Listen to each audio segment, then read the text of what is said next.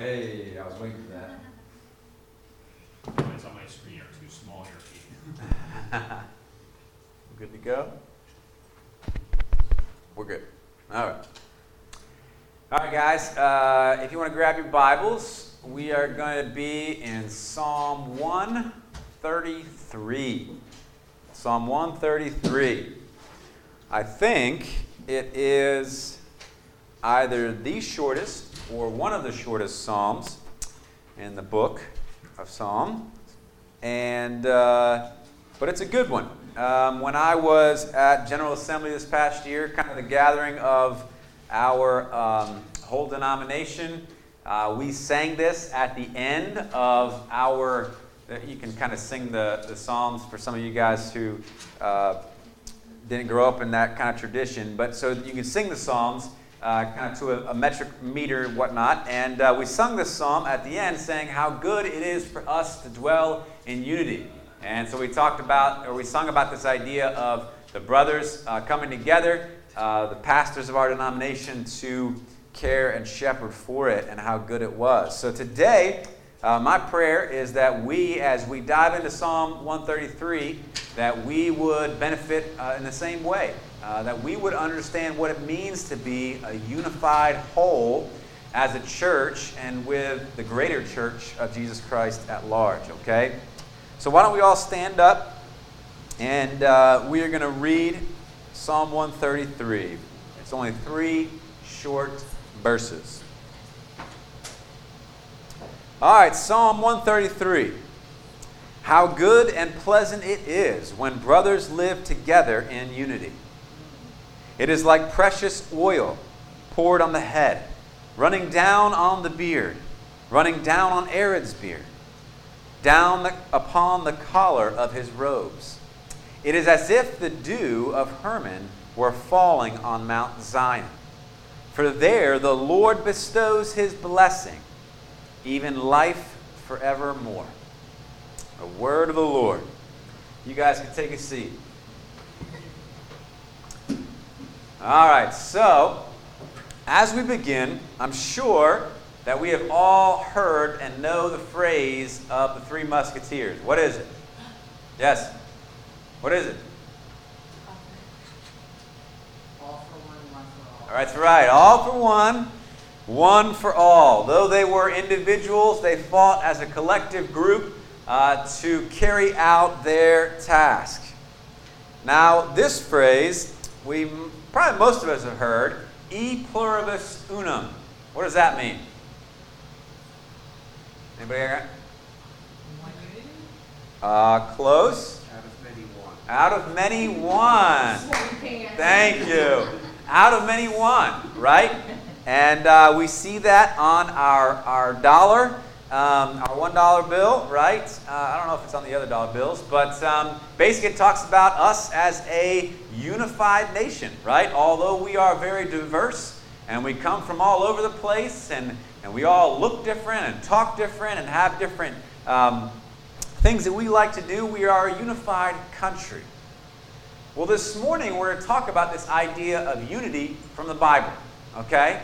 And we're going to see that because Christian unity is good and pleasant, we should continually seek it and fight for it in our church. I was studying this psalm this, uh, this week, and I really was thinking about this message of unity and how important it is for us as a church to get it and to live it. And we'll talk about why. Well, we have two points this morning. The first one we're going to look at is the description of Christian unity from this psalm. So, first, we're going to look at the description of Christian unity. Psalm 133 is a part of a series of psalms. I think it's 120 to 135, maybe, or 37. It's called the Psalm of Ascents. Ascents. And so the, the Psalms were originally prayed or, or sung as Jewish pilgrims would travel up to Jerusalem uh, for different special days, um, you know, the high holy days, that kind of thing in the Jewish religion. And so, this theme of this Psalm of Ascent is unity. There are different themes. You know, we've, I've preached on Psalm 127 before, which is also a Psalm of Ascent. but this one is unity. And in these three short verses, David gives us a description of Christian unity, and he does it through using two um, similes and then this idea of a blessing afterwards. So let's dive into verse 1. I'll read it again for us. Behold, how good and pleasant it is when brothers dwell in unity. David uses these two words right off the bat to say it is pleasant and it is good. So obviously, we see from the start that unity is a very good thing, right? The scripture says this is something that you and I should think about, should love, should want. We weren't meant to live lives solo or on our own. We were meant to live life together. That's what the church is the people of God dwelling and doing life together. Oftentimes, when our family sits down at the dinner table, our kids learn the difference between good and pleasant. What do I mean by that? There are things that we tell them that they just have to eat, right? Because it's good for them. And uh, we know, me and Katie will will fight with our kids, but they will sit at the table, they'll look at what we have on the table, and they'll tell us whether they like it or not. They'll tell us whether it's pleasant. And we say, I don't care if it's pleasant, it's good for you. Eat it. Your Brussels sprouts, your greens, whatever it may be. Okay? But there are other things that when we serve at the table are pleasant. Things that our kids get really excited about. Mac and cheese, you know, biscuits, all these different things, right? On Friday we had biscuits and gravy. They weren't too excited about that, but I was very excited about that. they learn the difference quickly at the table between good and pleasant, and sometimes meals are both good and pleasant. Well, you guys get the point. Charles Spurgeon, in a similar way, said this All men love pleasant things, and yet it frequently happens that the pleasure is evil. But there, the condition is as good as it is pleasant, as pleasant as it is good. So, what he's saying here is that when it comes to Christian unity, it is both good for us and pleasant. It's not one or the other. Both are true when it comes to Christian unity. The question is do we see it that way? Do we see it as both good for us and pleasant? And are we fighting for it accordingly? See, unity is not some momentary thing, here one minute and gone the next. No, in this, we see a different type of unity. The unity that is here one minute and gone the next is the world's unity. Maybe we see that in our own political parties, right? They come together for a, a joint declaration or a joint um, venture together, only for a little bit, and then they go back to fighting. No, the kind of unity that we see here that David talks about is dwelling in unity. That word to dwell means to abide, to live in, kind of your mode of operation is unity. It's a constant, permanent idea. To make one's home is that idea of dwelling. Our home, as it were, is unity. It's something that lasts for you and for me. And David doesn't stop painting this compelling uh, picture of Christian unity. He goes on in verses 2 and 3 to describe the goodness and the pleasantness of unity by talking about two similes that we're going to look at now. The first one is verse 2. It says, It is like the precious oil on the head, running down the beard, on the beard of Aaron, running down on the collar of his robes. Now, I must admit that these two illustrations, these two similes, are kind of hard for us as 21st century Christians to understand. We know that they're pointing to the goodness and pleasantness of unity, but we have to understand some of the original context to make it make more sense for us, right? If I were to sit up here and kind of pour vegetable oil or olive oil over my beard and let it drip down, you would kind of like look at that like that's kind of weird. I don't understand why he's doing that. But when we look back at the original context of the Jewish pilgrims and the Old Testament, it makes a whole lot more sense. Exodus 30 gives us the background to this important and precious oil running down the beard of Aaron. See, remember, Aaron and his family were chosen by God to be the priest of God's people. They were set apart for this one office, kind of like a pastor is set apart this office for the church. They were set apart of taking care of the sacrificial system for the Jews as God lays it out. We find this out in Exodus 30. Okay? And even the first few books of the Old Testament that lay out this whole sacrificial system because of our sin. Well, this oil in Exodus 30, we find out, is a special mix of oil and spices. And it's a special oil only to be used for the consecration or the setting apart of the priests. The priests are the only ones to use this oil. It's not common oil for cooking or for any other purpose, but for the setting apart of the priest on behalf of the people. That's the picture that David's pointing here in verse 2. So, how does this uh, illustration speak to Christian unity? Well, I think at least in three ways, although there may be some more. One, it shows Christian unity's preciousness. This oil was precious, it was used only in certain times and certain contexts. So it speaks to something that is precious, something that is set apart for a particular use. It also sets out the purpose of Christian unity. It's the consecration of God's people from the world. When we gather together as a whole, we are saying that we are different. As we pursue holiness, as God defines it in the scriptures, we are, as His Bible says, a city on a hill or a light that's shining in darkness. And so, yes, our lives look different from the world around us. And they should. We are set apart, just like this oil was set apart. In our preparation for worship, we looked at John 17. And this is a prayer of unity, it's a prayer of Jesus for his church. What's, the, what's one big thing that he prays for as he is going to the cross and going to be leaving his disciples? He's praying that they may be one and that you and I, who would believe in their message, would be one. That's Jesus' prayer for the church.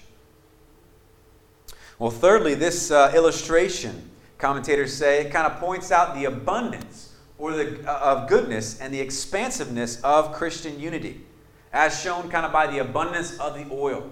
It's not just a little bit of oil, it's the oil that drips down the beard all the way onto the robe has this idea of plentifulness, of, of abundance in comparison to Christian unity. Well, that's not the only metaphor or, or simile, sorry, that uh, David uses. He uses another one as well. We see it in verse 3. It is like the dew of Hermon, which falls on the mountains of Zion. We've probably all stepped out early in the morning into our grass and experienced dew right? That dew, it, it forms overnight, that kind of wet coat on the grass. Sometimes I'll wake up and go check on my garden early in the morning. I got to walk through that soggy grass. And so I don't really like dew in that sense, right? It gets that grass wet, my shoes wet, and I got to deal with wet socks. But the picture being painted here is actually a positive one of dew. Why is that? The dew of Hermon was not seen as an annoyance, but a welcome gift from the Lord. One commentator puts it this way he says, Mount Hermon was a proverbial for its lush greenery even during the summer months. And so, what I learned was that Mount Hermon was kind of the tallest mountain in the area. That dew that formed there trickled down and fed the rest of the area, particularly there in Jerusalem and Zion. It fed that area. So, there was lush green vegetation, the crops grew. And so it was a picture of something that was life giving, something that was nourishing. Well, to quote the same commentator again, he says this the experience of the pilgrims is like that of refreshing dew of Hermon. Regardless of how harsh the condition of the pilgrimage, life, or nature, the fellowship of the brotherhood of God's people was refreshing. So, this illustration that David is painting for us is to show us that Christian unity, when we experience it, it is refreshing, it is reviving for our souls, for our own walks with the Lord. It spurs us on. The same is true of us, the people of God today. Christian unity is refreshing and revitalizing and life giving to our souls individually and collectively. When we are unified in the vision of what God has called us to do here in Atlantic City, we can put up with a lot of hardship. When we are unified in our fellowship with one another, we can put up with each other's sin, each other's junk. When it pops its ugly face up, we can live in an environment where it is safe for us to own up to our sin, to ask forgiveness, to repent, and to move on. When we are unified in our desire to pursue Christ together and to grow in our maturity, it is life giving to our own walks with the Lord and our maturity as a church. Another thing that happens when we are unified is that we can bear one another's burdens. When you and I are unified with one another and when unified with Christ, we can give our lives away to those that need God's help. But you know what? The opposite is true as well. Christian disunity is draining, is defeating. It weighs on the souls of us as individuals and us as a church. When there's a lack of unity in the church, we dread coming to church. We dread coming on a Sunday morning. We dread coming on a Wednesday because we just don't want to do it. When there's a lack of unity in our church, we start pointing the finger, voicing our unhelpful complaints, or in an unhelpful way. When there's a lack of unity, we start valuing our gifts above other people's gifts. We start valuing our personalities over other people's personalities. We start saying that, you know what? We don't need the whole diversity of God's body. We just want this because that's how I am. That's what I like. That is my preference, my style of worship, or whatever it may be. When there's a lack of unity in our church, we begin to think only in terms of self preservation. How can I keep myself going? Forget about this person, forget about that person. I'm looking out for me. That's what happens when there is a lack of unity. We have seen that it's both life giving when we have it, and on the opposite, that it can destroy our church when we are not unified. David goes on to talk about the blessing and the blessings of Christian unity in verse 3. It says this For there the Lord has commanded the blessing, life forevermore. So when David says there, what's he referring to? In short, he's referring to the place of Christian unity. The blessing of God, which we are about to unpack, is experienced where Christian unity is present, where we are one. So when we are dwelling together in Christian unity, we experience the blessing of God. That blessing that God commands and that we can take as a sure thing is life forevermore. At first glance, you may think the topic of eternal life or being with God forever seems kind of unrelated to the idea of Christian unity. And it did to me at first as well. But as I began to think about the connections, it made sense how David lays it out in this short little song. And so, for, for starters, we know that we as Christians, if we believe in Jesus, that we will be with God forever. We know that. We will be forgiven of our sins. We will be with God forever, and we will dwell with His people in perfect unity. We know that's the end game. We know that's where we're going to be. One day we won't fight. One day we won't hate on each other. We will perfectly be in unity as God's church. All of the diversity of God's church will come together under the umbrella of Jesus Christ. And that will be our greatest joy. And that will be the joy of eternal life. And so the picture being painted here is that the earth, that the church here on earth is a taste of what we're going to experience in heaven. Right? The unity that you and I enjoy on a week in, week out, day in, day out basis is a picture of the heavenly unity that we will one day enjoy. Just like the gathering of the pilgrims in Jerusalem is a small picture of the gathering of the saints in the New Jerusalem, as we gather today as God's church, it's also a picture of the New Jerusalem, of the heavenly city that we will dwell in with God for all eternity. Matthew Henry puts it this way Those that dwell in love not only dwell in God, but do already dwell in heaven. As the perfection of love is the blessedness of heaven, so the sincerity of love is the earnest of that blessedness.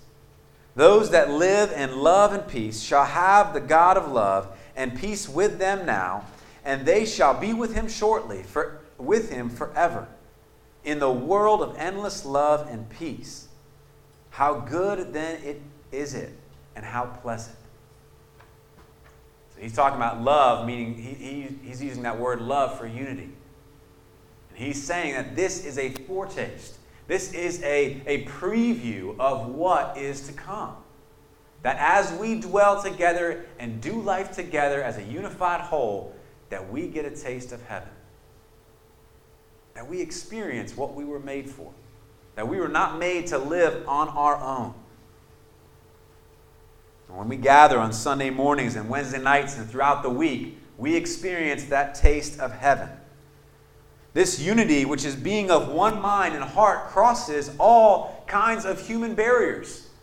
We preach that from the scriptures as a church here. We say that it crosses the barriers of class, it crosses the barriers of race, it crosses the barriers that are ethnic and social and economic. We love the diverse bride of Jesus Christ here as a church. We fight for that because we believe that's what God wants for His church.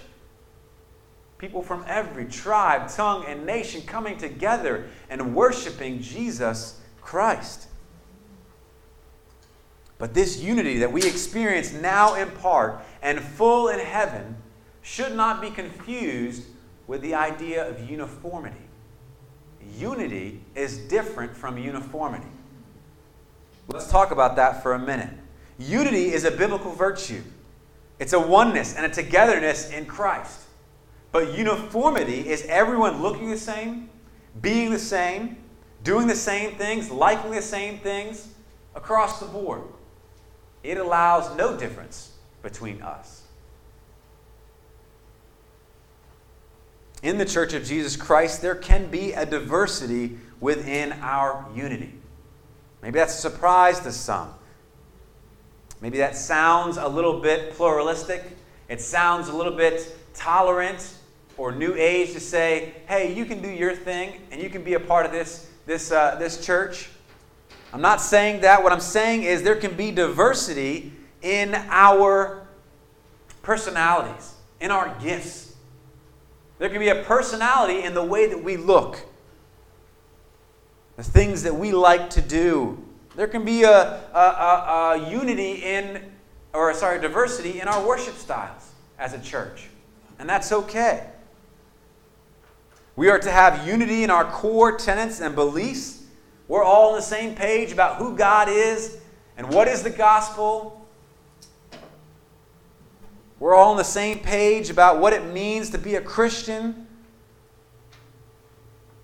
But we're not saying that every person's belief and every religious belief is valid and equal.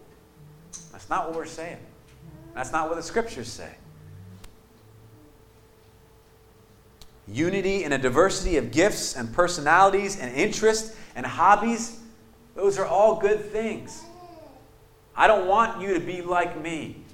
And I don't want me to be like you. God made you distinct, and God made you different from me so that you might benefit the body of Christ in a way that I cannot. And so there is diversity in unity. Uniformity is not necessarily what the Bible is talking about here, it's unity of the diverse bride of Jesus Christ. It's important for us to get that. A lot of times as a church, we don't get that.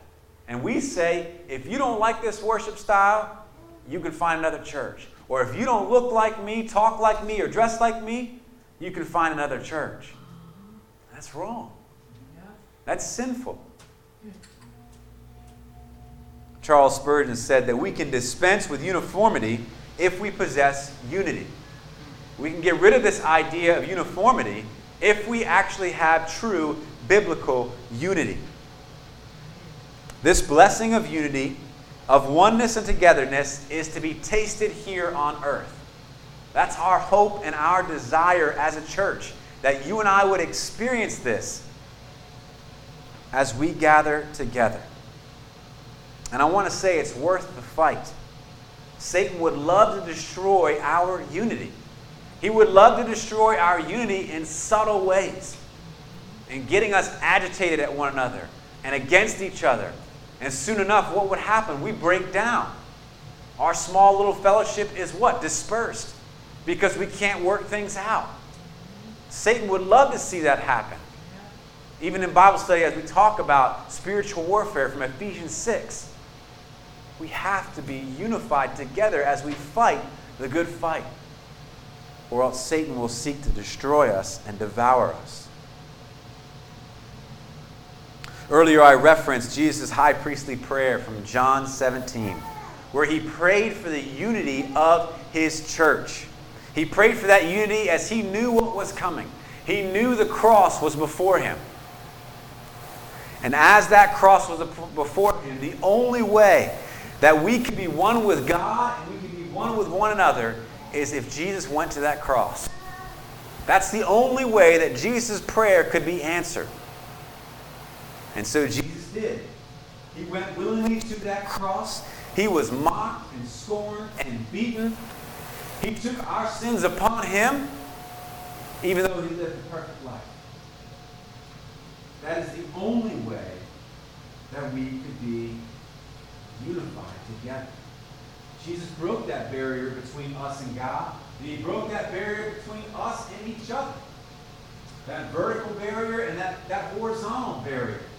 Only Jesus' death could accomplish that. Only by faith alone, in Christ alone, can we be the unified whole that Jesus prayed for us to be in John 17.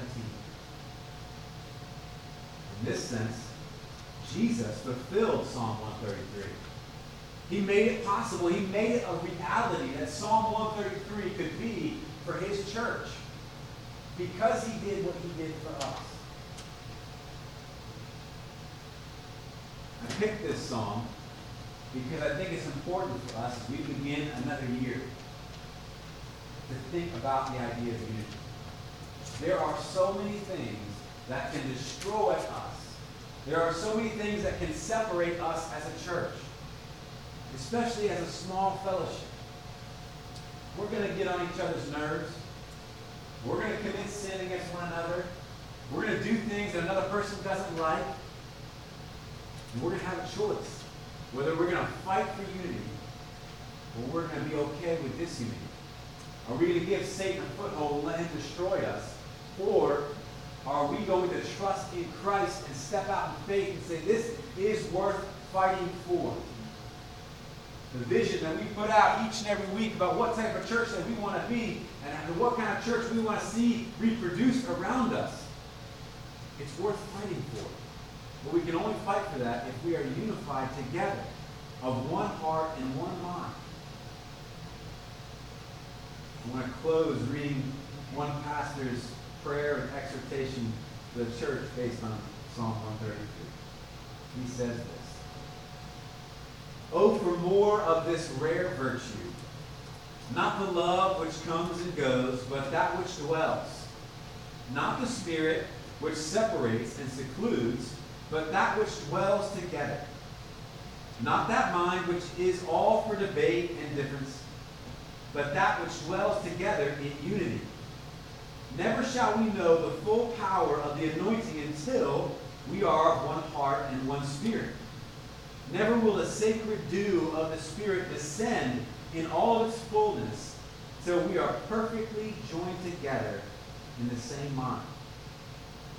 Never will the covenanted and commanded blessing come forth from the Lord our God, till once again we shall have one Lord, one faith, one baptism. Lord, lead us into this most precious spiritual unity for thy Son's sake. Amen. That is our prayer. That's our desire. That's the Lord's desire for us. Let's pray. Father, we thank you for this short little song. Uh, Lord, it's my first time uh, studying uh, this psalm really in depth, and it's a beautiful one, Lord. It's a picture of what we yearn for. We may fight and we may bicker just like any family does. And yet we long for the unity that's described in this passage. And yet, Lord, we confess that many times we've just been content with being on our own, being solo, looking out for only number one. And so, Lord, we ask for forgiveness. The places where we have uh, not fought for Christian unity in our church or the church at large, we pray, Lord, that you would convict us over that. That you would search our hearts as we pray during our time of confession. And Lord, that you would bring us to that way of everlasting, that everlasting life that we will experience in full in heaven one day and in part here on this earth. Father, we know this is a God-sized prayer. We pray that you would keep New City Fellowship together and unified, even in our diversity. We pray that you would bring together the diverse bride of Jesus Christ here in Atlantic City, together under the unity of Jesus. That's our prayer. Seems impossible to a world that so easily fights and bickers and separates and entrenches themselves in their own corners, and yet we pray for you to do the impossible, Lord. And we pray you would do it for your glory for our good. We in Jesus' name.